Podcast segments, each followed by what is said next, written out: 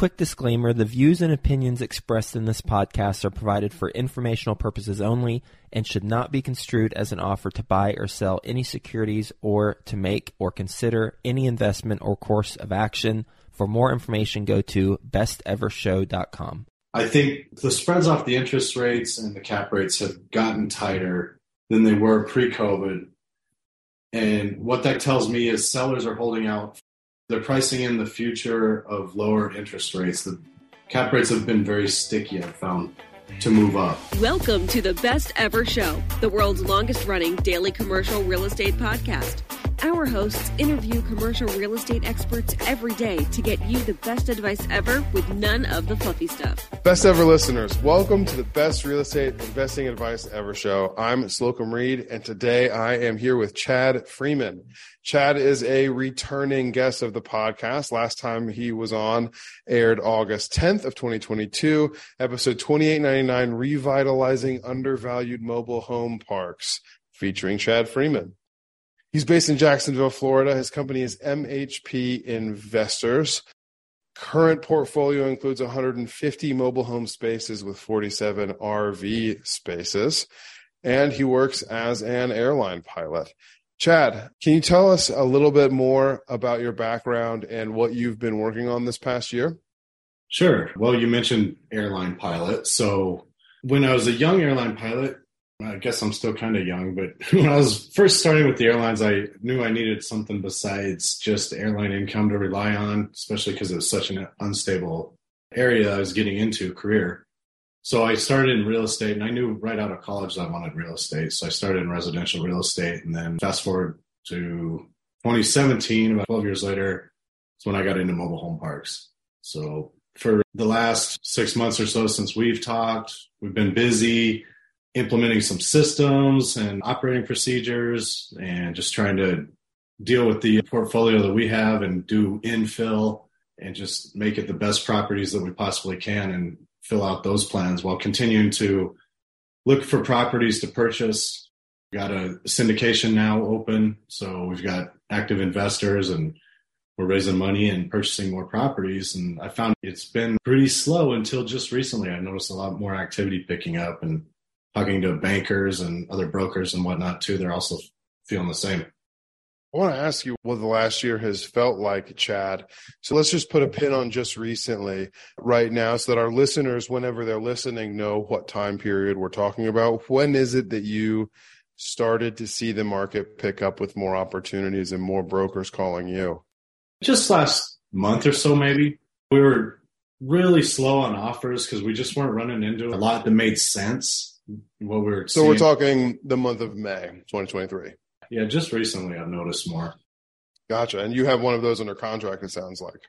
Well, I've I made quite a few offers lately for us, and then it sounds like we're going to end up with a partnership deal from just being on social media. I think, and just trying to increase our online presence. I've found people are starting to reach out to me more. It's interesting, Chad. I am going to rag on a lot of multifamily investors, at least a little bit at your expenses. You're the one who has to be across from the interview hearing this from me. I've been calling myself an apartment owner operator on this podcast since late 2021. Operators in the title, I feel like I've been focused on operations the whole time. I hear a lot of investors nowadays saying that they are focused on their operations, and it sounds like a cover for I can't find anything to buy and I'm worried about my capital reserves and making it through whatever's coming. Does that resonate with you at all? Have you experienced the same thing in your conversations? No, we're ready to buy. It's not an excuse. If anything was an excuse because we didn't have enough deal flow. But the mobile home park sector, it's a different animal than apartments. And I know a lot of people are having problems with all the frenzy of last year and the speculators and people making the front page of the Wall Street Journal with defaults that's not going on in the mobile home park sector. In fact, I just called our bank the other day, or one of the banks we like, and I said, We're making a bunch of offers. Are we still going to be able to get a loan? And the banker's answer was, It's business as usual. We've never had a single mobile home park loan go bad ever. So they're happy to do more.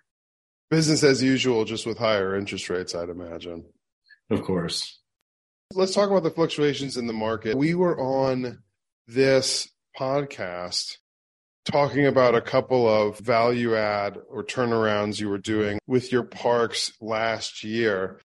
It sounds like the lending space hasn't changed with the exception of interest rates.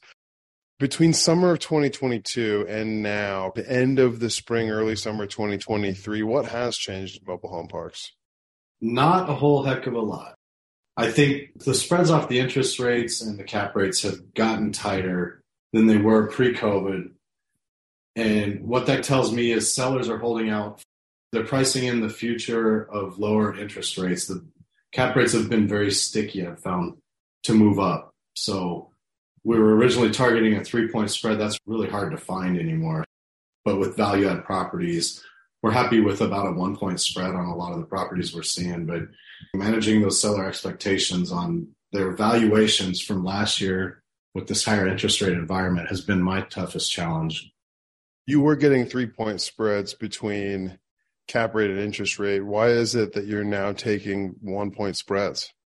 Well, like I was saying, I think the seller expectations have, have priced in possibly interest rates going back down, and it looks like inflation's under control and coming back down. I, I saw the uh, latest consumer expenditures went up a little bit and kind of freaked people out, but I think the trend is still down, and we're going to be all right. It looks like. So those cap rates have been stickier than I would have expected. And I think people are just holding their breath, waiting for a more stable environment and seeing what the feds are going to do and waiting to see if they're going to lower interest rates again. And if they do, then the sellers are correct. Those interest rates are temporary, and so the asset prices were harder to move because of it. Are you projecting that interest rates will go down from here? That's kind of my guess, but I don't pretend to do much future guessing. the only thing I know about the future is it's uncertain. So if I had to venture a guess, I would think that they might raise it again here on June 14th, another quarter point, but most of the raises have been done already. Chad, it sounds like there's just not as much meat on the bone for people who are looking to buy mobile home parks right now, based on what you're saying. Have you seen your business plan evolve over the last year or the return expectations that you're creating with investors? No, I haven't. And maybe I gave the wrong impression. I think there's plenty of meat left on the bone. I think this is a fantastic sector, and we're just chugging along trying to do the same thing we've always been doing. We just got a little bit of a pricing adjustment with the expectations on sellers. But even at that one point spread, everything we're looking at is mismanaged and value add. So there's a ton of value add opportunity out there for people to go revitalize old mismanaged parks. And that's where all the meat is at. That's where we made our most money is increasing NOI and adding value to the property. And that's still there. That makes a lot of sense. And it's fairly disconnected from the day one cap rate or the cap rate that's being advertised by brokers. That makes a lot of sense. Yeah. Have you seen that the plan for how to optimize the performance of a park has changed at all? Or is it the same playbook that you've been running for the last several years now? No, it's still the same playbook. We're just starting with a tighter margin, but the whole entire sector is undervalued like crazy, just with lot rents being at an average of $300 a month or so. Fair market value, if you just adjust from the lot rents from the 60s, inflation's putting it up around $600 or so now today. So you have an opportunity to just go raise rents and bring it up to fair market value and quickly increase that internal cap rate and get away from that one point spread. So we just look at it on an individual basis, and there's still plenty of opportunity to return the returns that we've been telling our investors that we're targeting. Making another comparison to apartment investing here, and I know mobile home park investing is different, and that's kind of what I'm getting at here. What we've been hearing for the last several months from apartment investors is that the deals they see don't pencil, that brokers were still sending them opportunities and they just couldn't find the ones worth riding on. So, a couple of variables there. One is the volume of listings coming from brokers, and the second variable being whether or not those properties make sense for the investor's business plan. On those two variables, what change have you seen in the mobile home market? the volume of deals hitting your inbox, but also the worthiness of those deals, as it were, when it comes to you, giving you the opportunity to force appreciation and that value? The volume of the deals hasn't been there until recently. I've noticed it picking up more, and anything that makes sense for us to do, we make an offer on it. So that's where I've seen a lot more deals lately. When I say that, deals that we're offering on because it just makes sense to do it. So maybe it's because of the historic like end of the year trend where things kind of slow down and pick up again in the springtime. I'm not sure. Or just people are becoming more confident. But another thing that we can really compare with apartment complexes where I think you'd have more opportunity with mobile home parks is the barriers to entry. Because when I'm seeing apartment complexes, there's record high starts last year and attributable to the high single family home prices, I think. Just this year alone, there was over 500,000 completions coming online and another some insane amount of starts, I forget. So with mobile home parks, there's huge barriers to entry. The governments won't let you build mobile home parks, basically. So we got no new starts coming on. There's an average of 100 going away every year and only 10 new builds. So I think that makes a big difference there as well. We'll get back to the show, but first, some sponsors I'm confident you'll find value in learning more about. Are you looking to raise money from private investors to buy commercial real estate? SyndicationAttorneys.com is here to guide you every step of the way. At syndicationattorneys.com, they do more so you can do more. They create real estate syndication and fund offering documents but they also educate you on the ins and outs of raising private money, ensure your offerings comply with securities laws, and help you structure fair deals with investors so everybody wins. With reasonable lump sum fees and over $2.75 billion in securities offerings created, syndicationattorneys.com has the expertise you need. But that's not all.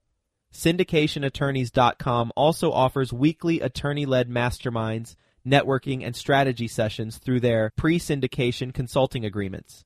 To learn more, visit syndicationattorneys.com today to get started. This offer is not available to Florida residents. Deciding how to invest your capital is more challenging than ever. That's why it's never been more important to partner with a company with a solid track record and that has thrived through various economic cycles. Companies like BAM Capital. BAM Capital is a trusted multifamily syndicator that has delivered a historical average of over 35% IRR with an average hold period of three and a half years. BAM Capital has never missed a preferred payment, never lost an LP's investment, and never called capital past the subscription amount. BAM Capital is currently raising capital for a fund designed for accredited investors targeting a 15 to 20% IRR and a 2 to 2.5x equity multiple to its investors over a 3 to 5 year hold period. If you're an accredited investor and you want to learn more about multifamily investment opportunities with BAM Capital, visit capital.thebamcompanies.com. Again, that's capital.thebamcompanies.com. Chad, I'd like to transition this conversation a bit and ask you I kind of feel like I'm asking you for your secret sauce, but hopefully you can be specific enough to add value to our listeners while also being generic enough not to give away anything specific to the way MHP does things. I personally, as an investor, resonate with your sentiment that the uh, opening cap rate is not as important, especially on deals where the real opportunity is how much you can increase the NOI with new operation. When you're looking at a new offering from a broker for the first time, what does your underwriting look like or what does your due diligence look like? And I'm not really asking what are the things you look at necessarily as much as what are the levers you need to be able to pull and what are the metrics that you need to know that you can move from X to Y by when? Is it I need to be able to increase the NOI by X percent in the first one year, two years? Is it what are the key underlying metrics that dictate whether or not a deal is going to have enough value add for you? I guess just looking at the three main areas we add value or four really is overall appearance, of course, the lot rents itself. If it's got very low lot rent, that's the easiest thing we can do. That's the biggest low hanging fruit. You write a letter and 30 or 60 days later you raise the rent. So that's a no brainer. And then submetering water and filling vacant lots. Filling vacant lots is really time consuming and capital intense, of course. But looking at each one of those on an individual basis, as well as the economy and the age of homes, we just take it on an individual basis. So we tailor each offering based on that property. One property in particular, the lot rents were so high, I recently offered it a 10 cap and they seemed like that was into the ballpark. And the reason we did that is because there was no room to raise rents for the next five years. They were already up above market rates. So we would have had to come in with that spread off the interest rate to get the returns that we're needing. So if you have a different property where the lot rents are at 200, we could pay probably a negative spread on that, something that's super easy to just increase the returns right away but it's just on an individual basis and looking at our whole operation. And it's pretty easy to know how we're going to put together a rough plan and then just throw down some numbers on a spreadsheet and blow those out and see how it's going to match up. And it's a really cool way to do it too, because I had two properties in mind and the numbers never lie.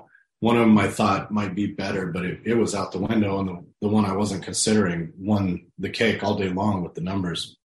Tell us more about those two properties. I'd have to go dig through for the details on those two, but gotcha. one of them looked lousy, and the other one I had already looked at it before, and we are considering just about as tight as we could get it. And it was just a minimal return that didn't really get us excited about too much once we ran the numbers and looked at it. And then the other one that initially didn't look very exciting got a lot more exciting because now we're looking at 100 plus percent return on investment. Ted, do you all underwrite to the roughly five year hold period? Well, right now I've been trying to push it out to about eight or 10 years, especially with the interest rates. And we are losing a deal because the sellers, they are insisting on seller financing, but they won't go past a five year term. And it's too scary for us. In five years, we might have to refinance at a higher interest rate, could possibly put you upside down on the property. So just for safety and with the interest rates, I really dislike a five year term right now. Underwriting to an eight to 10 year hold still means that in order to deliver on your business plan and the returns that you're projecting, you're going to sell the property, right? Yeah, seller cash out refinance. Gotcha. Globally speaking, what kinds of returns are you looking at during that hold period? Or what is it that you're targeting? Well, for our investors, we're targeting first year 10%, and then it goes down to 9 and 8% preferred return. And we're going to do a 50 50 equity split for whatever value we create plus 50 50 cash flow split. So if you throw in the numbers on our last property that we bought, it ends up being a little bit more than 20% cash on cash return. But our minimums are that 10, 9, and 8, and then the equity and cash flow split. So I think if we just keep doing what we've been doing, everybody's going to be really happy with our performance on that. And like I said, anything that makes sense on us, we're offering. And part of that equation of making sense is hitting those returns that we're telling people we can get. Yeah, Chad, I think my question here is in order to hit those projected returns and sell for what you're going to need to sell for, purely from a financial perspective, what is it that needs to be accomplished? What's the metric that you're measuring? Is it obviously a shift in property value? And that shift in property value comes down to NOI. Is there a certain percentage that you know that you need to move the NOI during a hold period in order to know that you're delivering your returns? No, not off the top of my head. Like I said, we we plug that into a spreadsheet on an individual property basis, but it's a lot to do with lot rent and projections where we think the fair market value is and how long to get there because we also only do $50 at a time rent raises. So we don't want to create a hardship for our residents. So it, it can take four or five years to get there if you're on a really undervalued property. $50 at a time on an annual basis? What's the time interval? Every spring.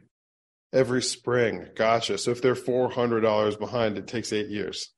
Yeah, if it was $400 behind, I'd probably consider doing a larger jump than 50. That is insanely low. So the residents would know it too. I think a couple $75 moves or something like that to help get up there would be quite appropriate. That makes a lot of sense you were quoting lot rents in the 600s and lot rents in the 200s. I know if we were talking apartments, I'd have to ask what markets you're in. I know you have some in Michigan. How much do lot rents vary from market to market? It's kind of throughout the Midwest. If you go out on an extreme example to the West Coast, California, there's parks with lot rents, I think, over $4,000 a month. Oh, wow. But there's mobile home parks on the beach in Malibu. I just saw one that sold for 5.5 million for one home. Oh, wow. right. But throughout the Midwest, it's very common to see lot rents in the high 200s. If you go to some lot rent only states where you see a lot of that from Louisiana to Georgia, where everybody owns park owned homes and their lot rents can be just stupidly low, like 75 or $125 a month. But most of where we operate, 300 ish is very common to pick up parks for around $300 or just see that's what they're charging. And then about half of the two bedroom apartment rent is a rough rule of thumb on what you can charge for lot rent. So when we look at an economy initially, we want as high of a three bedroom apartment rent as you can get. The minimum we're shooting for is about a thousand dollars a month. And that gives you that income disparity or that big difference. And it also drives the demand for our affordable housing too.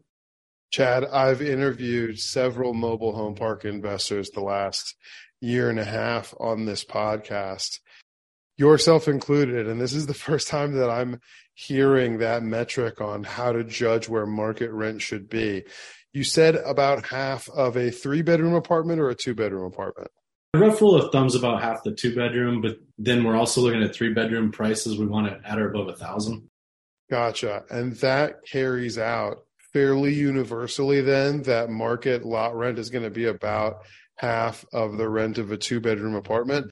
Well, let me just say before you answer the question that I just asked, that makes a lot of sense because from the tenant perspective, part of the reason to go to a mobile home park and own the home is the lower carry cost, the lower monthly expense of owning the home and paying lot rent as opposed to an apartment. So 50% of the two bedroom apartment makes a whole lot of sense in a lot of ways. Does that number carry fairly universally? As far as I know, yeah, it's just a rough rule of thumb that I was taught. But it's well, a ridiculous low number too. If you think about it, you get to own your own home for three, four hundred bucks a month. Yet mobile home park operators are getting all this heat for raising rents that people don't realize how much money it costs to turn around these properties and make them nice again but they don't want to pay any higher rent. And then what's happening is park owners are repurposing the properties and they're going away. So lot rent raises are also needed to keep mobile home parks around Last question on this topic as we wind down the interview, Chad. What are your other rules of thumb when you are doing your back of the napkin math on a mobile home park deal? Probably the biggest rule of thumb I use is expense ratios, which we enjoy over apartment complexes. I've heard they're 50 to 60% expenses. And because we don't do any rentals at all, we're just renting lots to homeowners. So that takes out the home maintenance. We have about a 30 to 40% expense ratio, depending on what's going on with your utilities. So that's an easy way to figure out your net operating income off the gross income. And then just throw whatever cap rate on it you'd like to target for your spread or wherever you think you want to be. And now you got an offering price. So sticking purely to them that can be done on the back of a napkin and not making any recommendations on how anyone invests their money if I want to underwrite my first ever mobile home park deal, Chad, what I need to do is estimate the lot rent as half of whatever the two bedroom apartment market rent is in the area. I should project a 30 to 40% expense ratio, figure out the cap rate that makes sense for me, and I'm ready to write an offer, right? Pretty much. I'd say maybe do a little bit more than that, but at least you can get going with that and maybe call the other park operators and see what they're charging too. Of course, yes, but but calling other park operators doesn't fit on the back of a napkin. No, it's easy formula, you know. Gross how many people are paying per month times 12 and then you take off 30 40% expenses and that's your net. So it's pretty simple. Well, Chad, I've enjoyed catching up with you. We're not going to do the traditional lightning round because you are such a recent guest, but just a couple of questions here. What is the best ever book you recently read? Recently, I haven't gotten all the way through it, but I've really been enjoying Jeff Hoffman's book, Scale. I thought that was a really good read so far. I really like that guy from what I've seen him say. Nice. Last question Where can people get in touch with you? You can give me a call on my cell phone, 303 590 5590, or you can find us at mhpinvestors.com. I'm also on LinkedIn. Just look up Chad Freeman or MHP Investors. Those links are in the show notes. Chad, thank you. Best ever listeners, thank you as well for tuning in. If you've gained value from this episode, please do subscribe to our show. Leave us a five star review and share this episode with a friend you know we can add value to through our conversation today. Thank you and have a best ever day. Hi, best ever listeners. Joe Fairless here again. And one last thing before you go, would you like to receive a short weekly email with proven tips from experienced investors, free tools and resources, and a roundup of the week's most relevant news and best ever content? Well, if so, join the community of nearly 15,000 commercial real estate passive and active investors who receive the best ever newsletter. Just go to bestevercre.com forward slash access and you'll get the very next one. I hope you enjoyed this episode. And as always, thank you for listening and have a best ever day.